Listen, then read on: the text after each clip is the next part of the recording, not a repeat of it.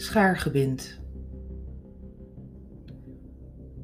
Nadat jij mij had aangeraakt, haast onmerkbaar zacht, maar vaak, begonnen wij de reis naar boven. In mijn warm studentenhuis beklommen wij de trappen en bij gebrek aan woorden trok je even aan mijn haar.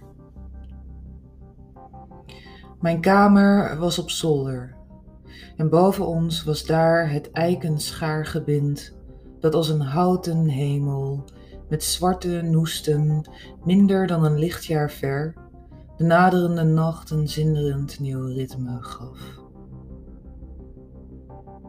Wij legden op mijn bed onze rug en benen neer, zorgvuldig achteloos, maakten het gebaar van haastig afgeworpen kledingstukken en plotseling beschaamd keken wij nog achtelozer, vooral niet naar elkaar.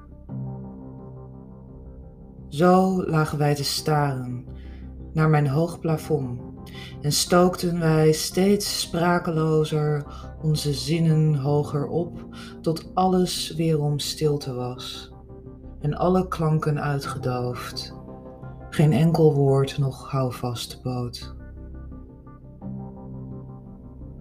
Toen keerde jij je op je zij, je mond, je lippen zo dichtbij dat ik jouw adem voelde en hoorde ik je zeggen: hey, heb je niet goed opgelet? Wie begint, die is aan zet. Een hels kabaal brak los in mij.